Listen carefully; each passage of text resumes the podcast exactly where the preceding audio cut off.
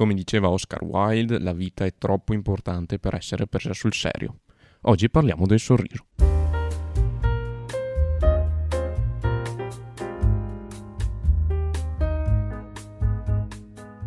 Buongiorno a tutti, io sono Andrea e benvenuti in questo quarto episodio di Internet Caffè, un podcast in cui diamo risposta a domande di tutti i giorni.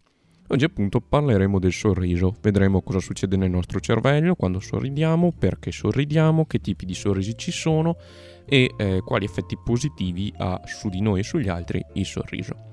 Allora, partiamo subito. Cosa succede nel nostro cervello quando sorridiamo? Immagina di trovarti in una situazione piacevole come incontrare un vecchio amico in metropolitana. Quando il nostro cervello si sente felice, vengono prodotte endorfine, e segnali neuronali vengono trasmessi ai muscoli facciali e questo innesca il sorriso. Questo è l'inizio di un ciclo di feedback positivo della felicità. Quando i nostri muscoli sorridenti si contraggono, inviano un segnale al cervello, stimolando il nostro sistema di ricompensa e aumentando ulteriormente il nostro livello di ormoni felici o endorfine. In breve, quando il nostro cervello si sente felice, sorridiamo e quando sorridiamo, il nostro cervello si sente ancora più felice. A grandi linee esistono sei tipi di sorrisi. Il primo è il sorriso compiaciuto, altro non è che l'equivalente di una pacca sulla spalla. Le labbra sono socchiuse, ma vengono tirate leggermente da una parte, conferendo al sorriso un aspetto asimmetrico. Il secondo, il sorriso a bocca chiusa. Questo è un sorriso che nel nostro quotidiano incontriamo e replichiamo frequentemente. Coinvolge i muscoli in tutto il viso, con le labbra che si incurvano dolcemente e le guance che si sollevano, creando l'illusione che anche gli occhi sorridano. Tuttavia, non essendo un sorriso aperto, potrebbe esprimere sentimenti contrastanti, dalla cordialità alla timidezza alla rabbia repressa. Terzo, il sorriso di incoraggiamento o ascolto. Anche questo sorriso è appena accennato, ha labbra socchiuse ma lasciate morbide. Il suo significato è quello di comunicare rassicurazione e inclusione. Quarto, il sorriso falso. Come ci fa intuire l'aggettivo stesso, si tratta del peggiore dei sorrisi, proprio perché non corrisponde all'emozione che dovrebbe comunicare. È il cosiddetto sorriso di cortesia e si caratterizza per un movimento meccanico delle labbra veloce e sbrigativo che vengono tirate su per mostrare i denti. Quinto, il sorriso simmetrico. Questo è il sorriso più ambiguo, una smorfia che può avere significati diversi a seconda della situazione. Può essere ironico, sarcastico o addirittura ansioso e incoraggiante. È molto caratteristico perché si esprime attraverso labbra tirate in su da un lato e in giù dall'altro. Sesto, il sorriso genuino o sorriso di Duchenne. È il sorriso per eccellenza. Coinvolge labbra e occhi, è breve e asimmetrico. Il suo nome deriva dal neurologo francese Duchenne, che per primo scoprì un particolare genere di distrofia muscolare dell'infanzia e che analizzò e descrisse il sorriso sincero proprio con queste specifiche caratteristiche. Ora vi pongo una domanda, secondo voi il sorriso è sempre guidato dalla felicità? Beh, i ricercatori hanno provato a dare una risposta a questa domanda e quindi hanno fatto un test a 44 persone quei uomini e donne tutti sani tra i 18 e i 35 anni. Come parte dell'esperimento i partecipanti hanno dovuto rispondere a un quiz abbastanza difficile presentato su un computer che è durato solo 175 secondi, quindi meno di 3 minuti. Il livello di difficoltà, così come la breve durata, hanno fatto sì che i volontari fornissero spesso le risposte sbagliate. Ogni partecipante era seduto e lasciato solo con il computer. Le loro espressioni facciali sono state registrate utilizzando uno speciale software di riconoscimento facciale. Quindi i ricercatori hanno valutato la corrispondenza tra i vari stati d'animo dei partecipanti e il momento in cui sorridevano utilizzando un approccio a due vie. Da un lato ogni partecipante ha valutato la propria esperienza del quiz su una scala di 12 possibili stati d'animo come annoiato, interessato o frustrato. D'altra parte i ricercatori hanno utilizzato il software di riconoscimento facciale per vedere quanto spesso i partecipanti sorridevano. Il nostro studio ha dimostrato, dice il dottor Witchell, che in questi esperimenti di interazione uomo-computer il sorriso non è guidato dalla felicità. È associato al coinvolgimento soggettivo, che agisce come un carburante sociale per sorridere, anche quando socializzi con un computer da solo.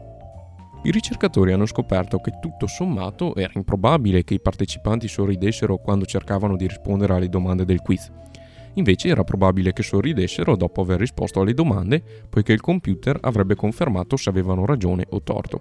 Nonostante questo, i partecipanti sembravano sorridere più spesso quando scoprivano di aver dato la risposta sbagliata. Dopo aver analizzato i dati, i ricercatori hanno concluso che l'umore che sembrava essere associato al sorriso più spesso era semplicemente il coinvolgimento.